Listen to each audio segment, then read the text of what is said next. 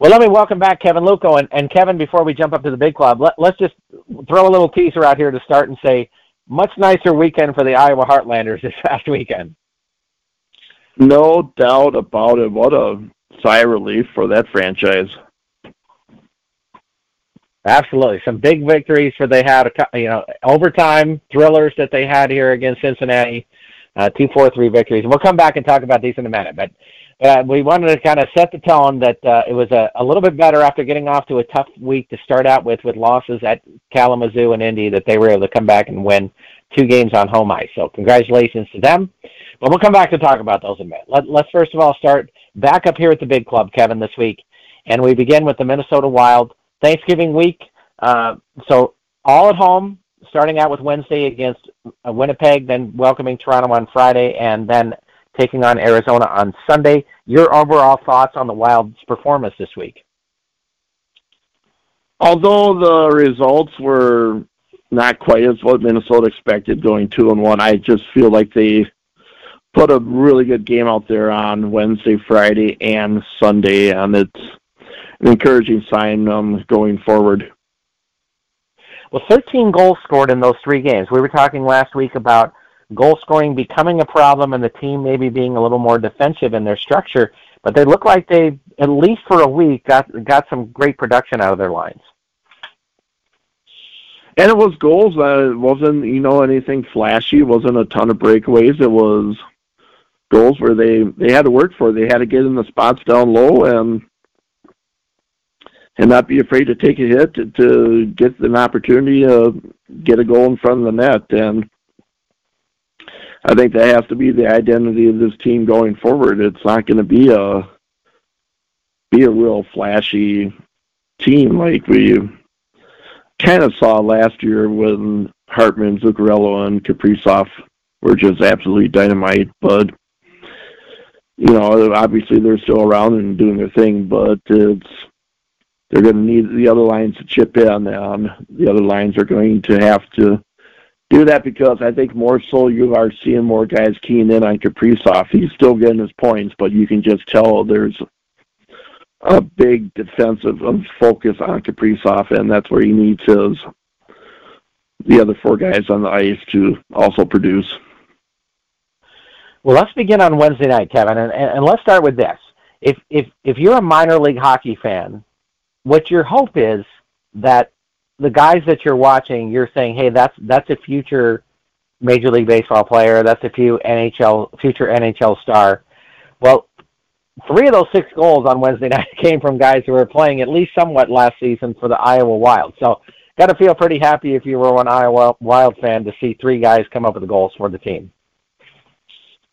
You know, it's interesting. I was I think about this when I see you know Connor Dewar uh, and uh, Mason out there, and I'm thinking, well, this isn't fair. We've got um, guys that are minor leaguers playing as fourth line guys against guys that are more experienced, and then I'm thinking, well, you know what? This is how they're going to get more experience, and they're obviously they're up and playing because they're capable of playing against these guys. So I guess on a personal front, I got to get past that stigma of thinking these guys as minor leaguers up playing NHL. There's, I got to think of more of minor leaguers that have earned a spot playing in the NHL. Well, you talked last week about Mason Shaw looking like he's going to be with the team for the rest of the season. So his play is definitely earning him a spot with the club for sure.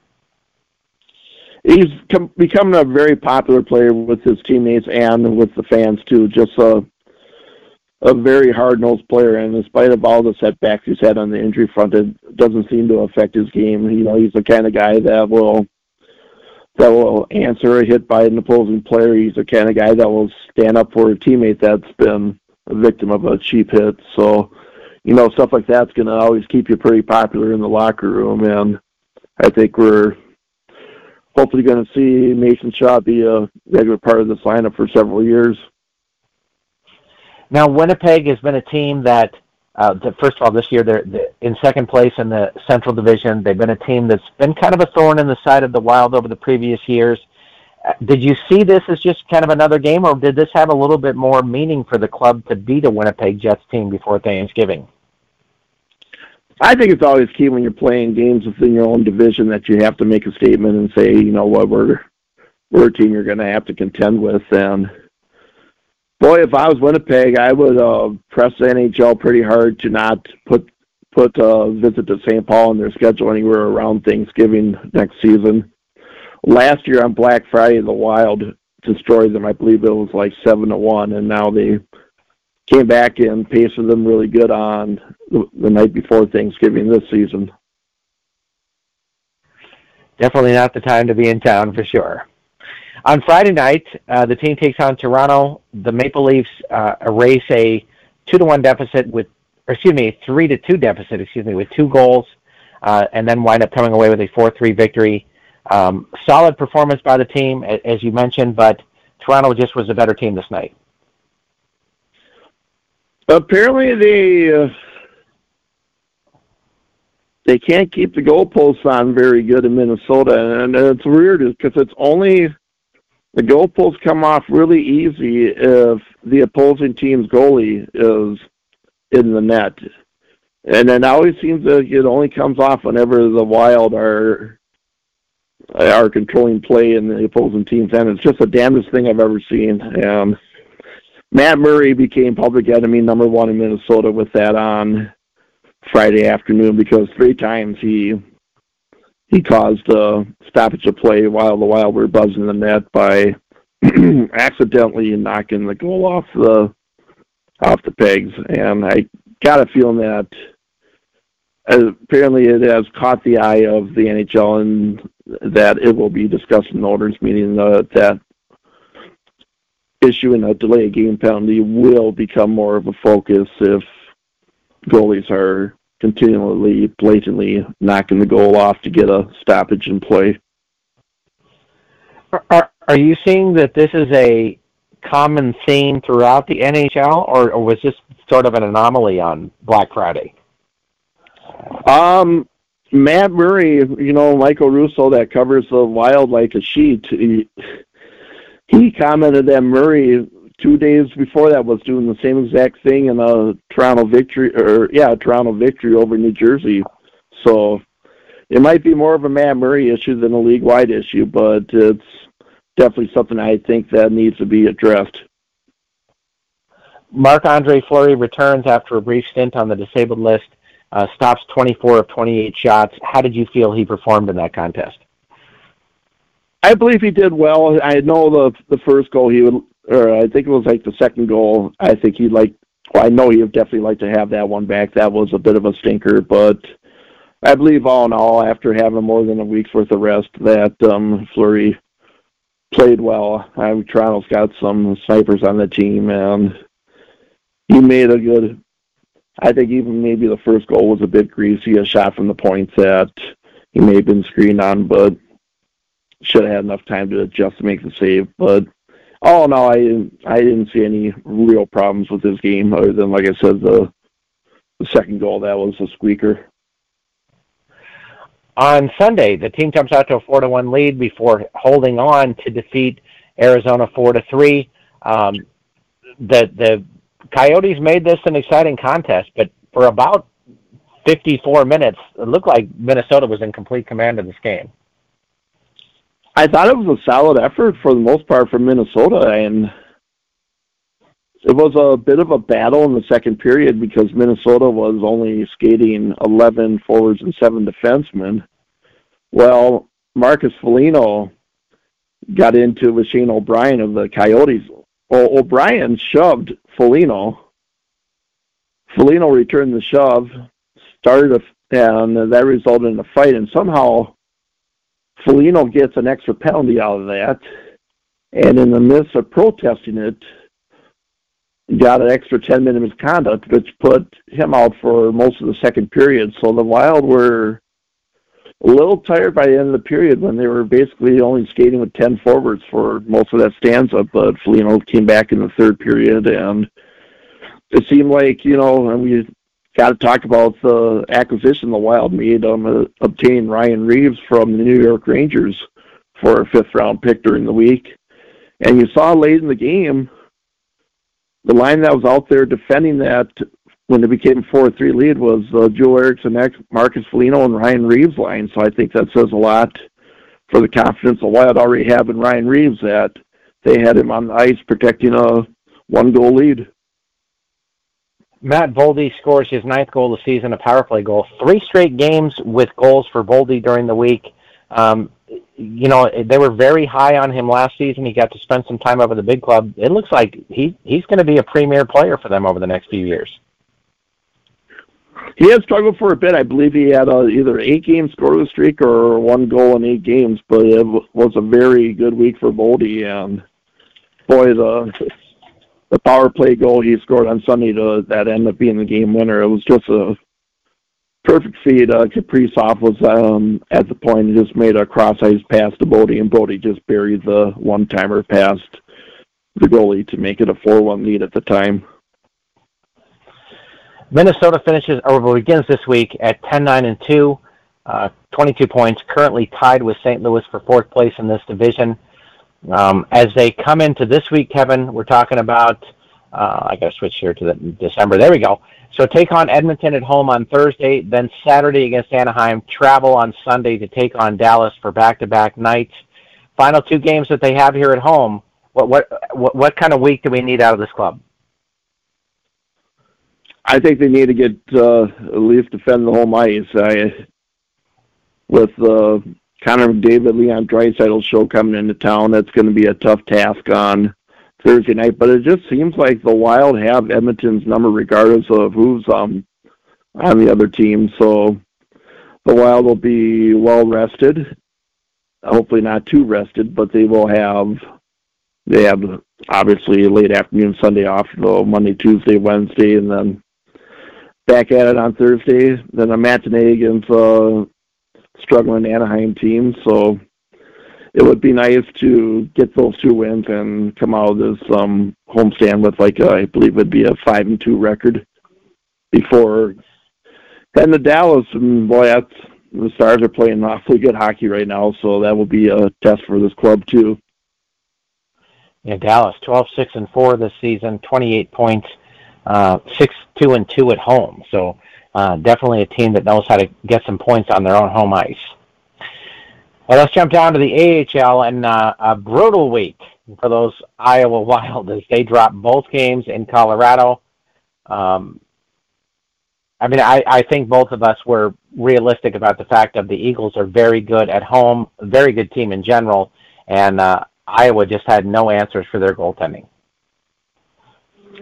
No, they didn't, and you know the game Sun Saturday, I believe, will, will end up being a tight one. But Colorado pulled away a bit on Friday, and then with the quick turnaround, with it being an afternoon game after a night game, the Wild hung up, hung with them, but um, Colorado just got that one extra goal.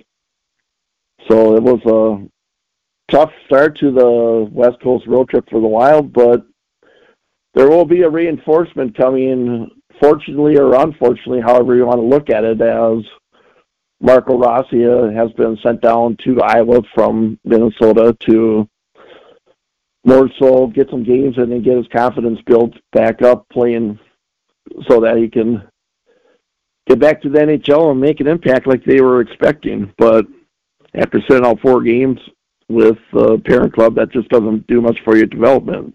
So he'll be back with uh, Wild to wrap up the road trip, and it will definitely be a boost to that lineup. Friday night's game was a uh, quite a contest, is what we'll call it there, with several roughing calls uh, in the second and third period. Joseph Cramarossa took 14 minutes in penalties. That was not uh, fighting majors or, or anything like that. Uh, it was uh, he did get a game misconduct um, for continuing an altercation in it. But uh, he was involved in a lot of uh, a lot of action during this this game with two roughing penalties. Um, very tense contest out there, and I thought that carried into Saturday's contest, but in a good way. I think I think both teams realized, hey, look, we need to settle in here and play play hockey and and battle for everything out here. And I thought because of that, that the effort by the Wild was significantly better than what we saw on Friday.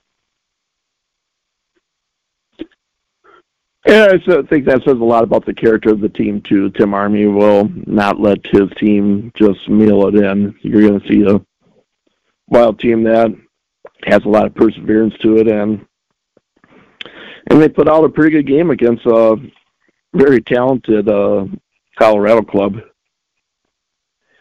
Were you a little surprised? Uh, Jesper Wallstedt came up and gave up five goals on Friday. They came back to him on Saturday. A little surprised that Hunter Jones didn't get the call on Saturday.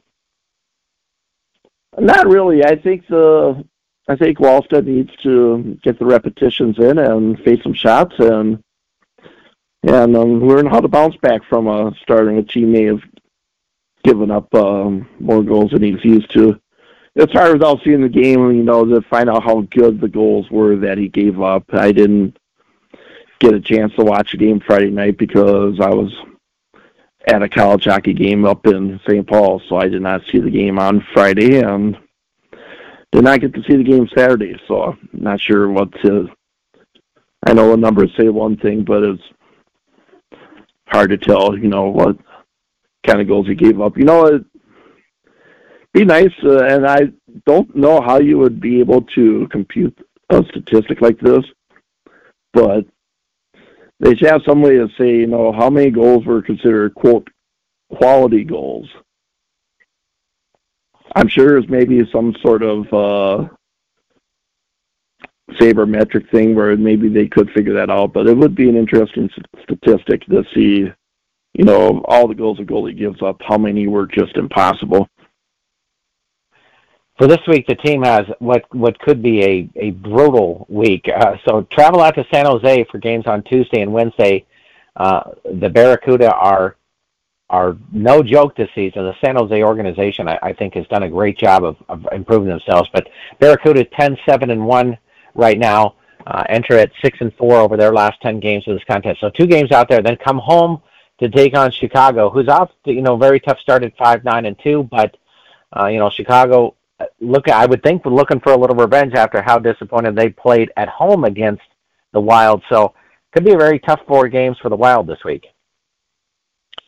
It could be, and you, you got that added caveat of coming back after a multi-game road trip, and it seems like oftentimes when teams come back from that kind of a trip, the first game can be a bit of a clunker as a team's just not ready mentally focused going into the game after trying to catch up on things at home after coming back from the West Coast. Well, let's jump down to the ECHL now, and uh, uh, pro- the best week we've seen this season for the Iowa Heartlanders. They come away with five of potentially eight points this week.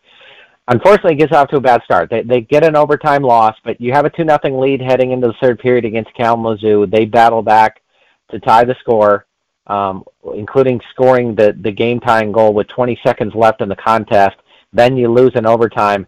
And, and you know, I I thought that could have been another like, man, this team just cannot hold anything. I can't imagine what the, was in this locker room after that game was over. But despite a, a tough outing on Friday, I, I thought this club really rebounded and, and was like, look, we got to come out here and give a better effort. And I, I I'm glad to see that did not let that contest carry over several games going forward. It's such a tough that you know we talked about last week. Uh, four games in five days with Thanksgiving being your only day off. That was a tough stretch for this club, and it was so crucial, I think, for them to come out on home ice and get a victory for the hometown fans on Saturday night. Uh, with I believe 1,900 were in attendance that night, and maybe that will be the start of something good that will get some interest in this club wrapped up and get some people out to the Heartlanders games. Trevin Kozlowski looked very good in Wednesday night's competition. Uh, saw 36 of 39 shots. Technically took the loss, the overtime loss, but played very well in that game. Saturday's, or excuse me, Friday's contest against Indy uh, was a tough battle. It was tied at two. No scoring in the first period. Each team came up with two goals. Uh, the uh, I thought one of the pivotal points of this contest, again, showing a lot of heart for this club, is that they give up a shorthanded goal, then come back on that same power play still and score 27 seconds later. And, you, you know, Kevin, as you look at a team trying to turn things around, uh, even when you lose in a game, uh, you know, I, I look back on things like that and think, man, you gave up a shorthanded goal, but you but you didn't let that tear you down. You went out and still made your power play work for you. I, I think that those are important moments in a season for a club trying to get things going in the right way.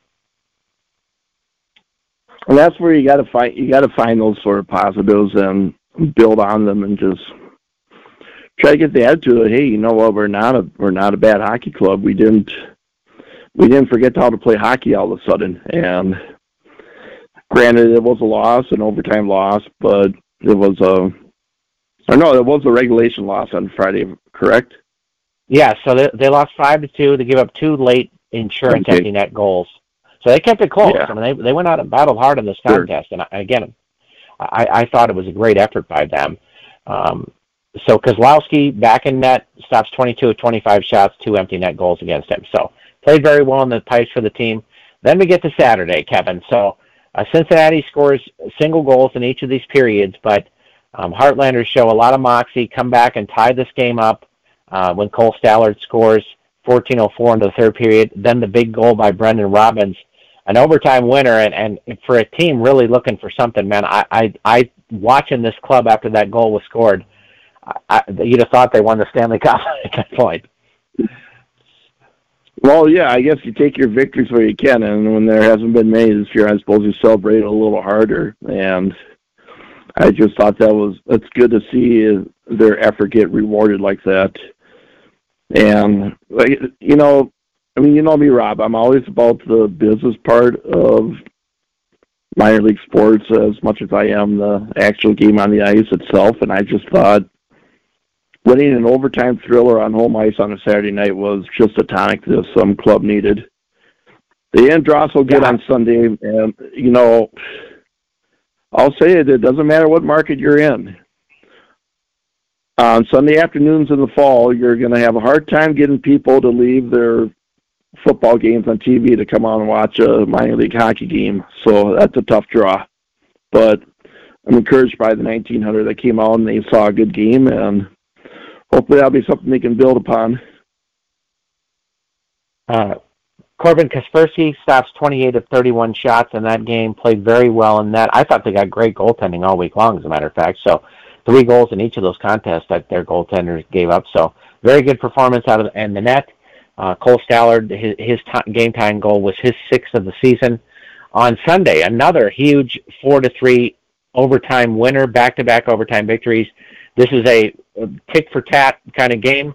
Uh, the Heartlanders scored first in each of the first and second periods.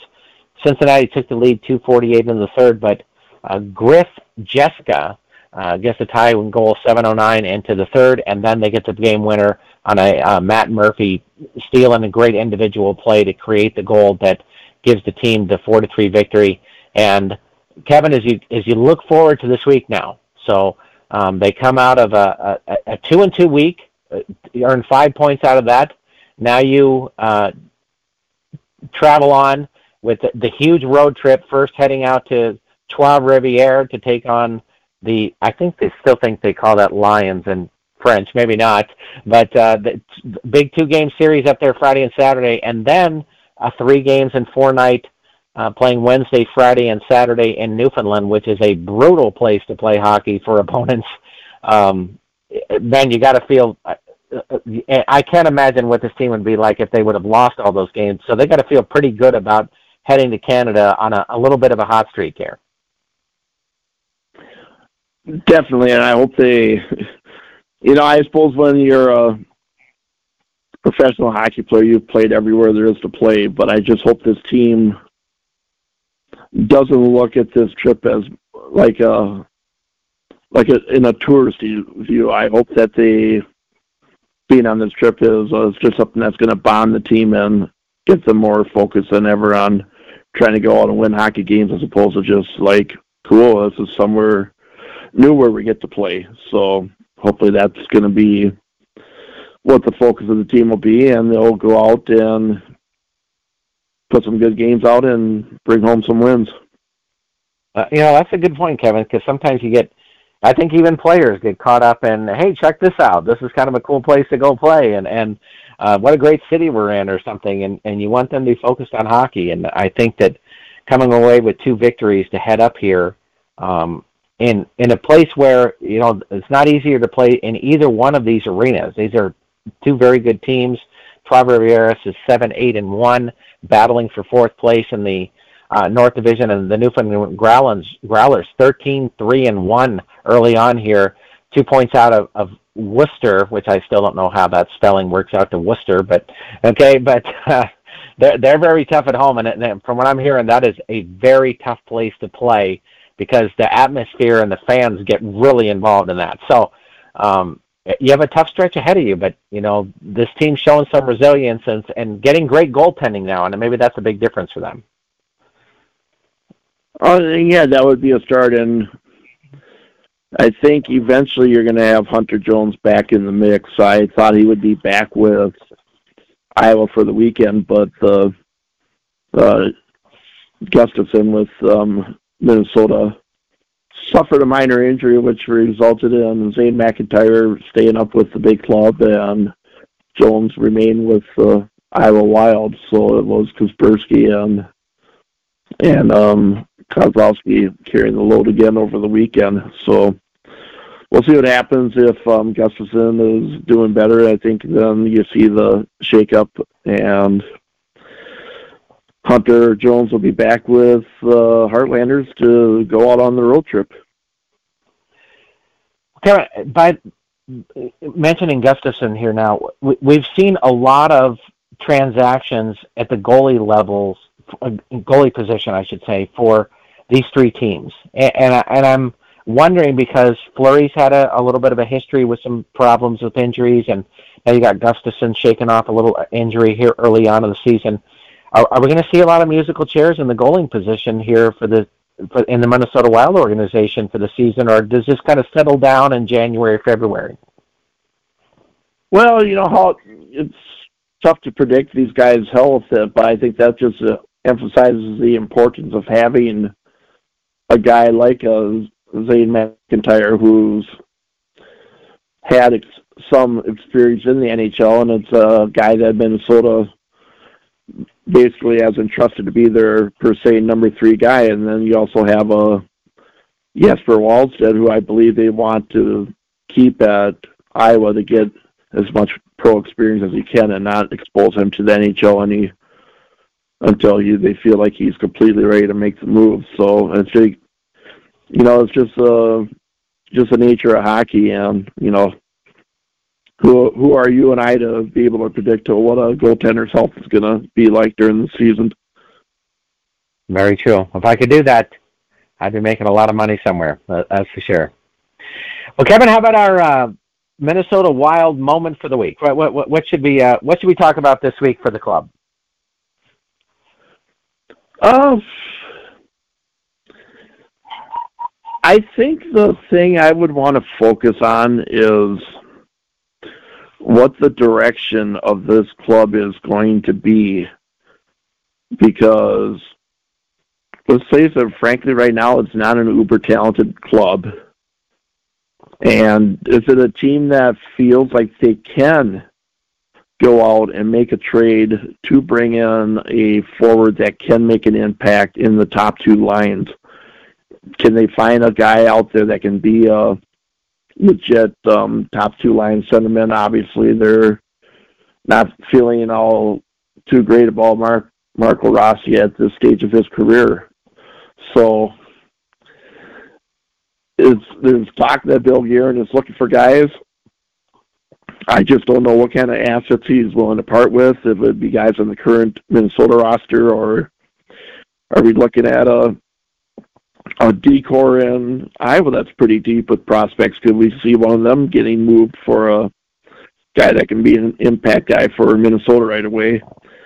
You know, we can bemoan this whole situation with the salary cap, and these are going to be per se years we're just going to have to trudge through with Minnesota. But I just don't see Bill Guerin as the kind of manager that's just going to settle for having so-so teams for these years until they can get out from underneath the Suter and Parise contracts. So, You know, they say that um, sometimes the teams that don't play so well are still the most interesting to watch, and it's because of these all these little subplots. So it'll be interesting to see what the direction of this organization is as the year goes on. And I think if you're an Iowa Wild fan, you, you're going to get to see an opportunity for a lot of guys getting a chance at playing their first NHL game this season. So, um, you know, a lot of hockey here left to play with us just barely about to reach December. And I want, I'm going to give you one other question before we head out here today, Kevin. So, interesting streaks to this month for the team. So, uh, they finish up this homestand with games on Thursday and Saturday, then go on the road for four then come home for four, then go back out on the road for three. Good for the team to have those kind of stretches like that, or would do you think that this is the kind of thing that you know four games and seven nights out on the road is is might just be a little bit too much for this team? I don't think so. I wouldn't fear that as much as I don't like the elongated homestands like they've had. I just feel like you get a little too complacent and you just don't have the the energy as you would when you're just coming back for one or two games and then getting back on the road right away. Just you get too much into a routine, I think, when you have that this many home games in a row, and if you're not playing your best hockey, you, you hate to have like a seven game homestand and go three and four on it because obviously you only get 41 home games a year and you got to make them count. So I don't mind the four on the road and four at home. That seems to be a, about ideal, and it's and you know it also it limits um, travel too, where I believe the game's coming up to go to Dallas and then they head out west, where you don't like to see them zigzagging all winter, only going out west and playing one or two games, coming back, and then having to go back out again. So I don't mind it. Fantastic. Kevin Luckel, thanks for joining me this week. My pleasure, Rob.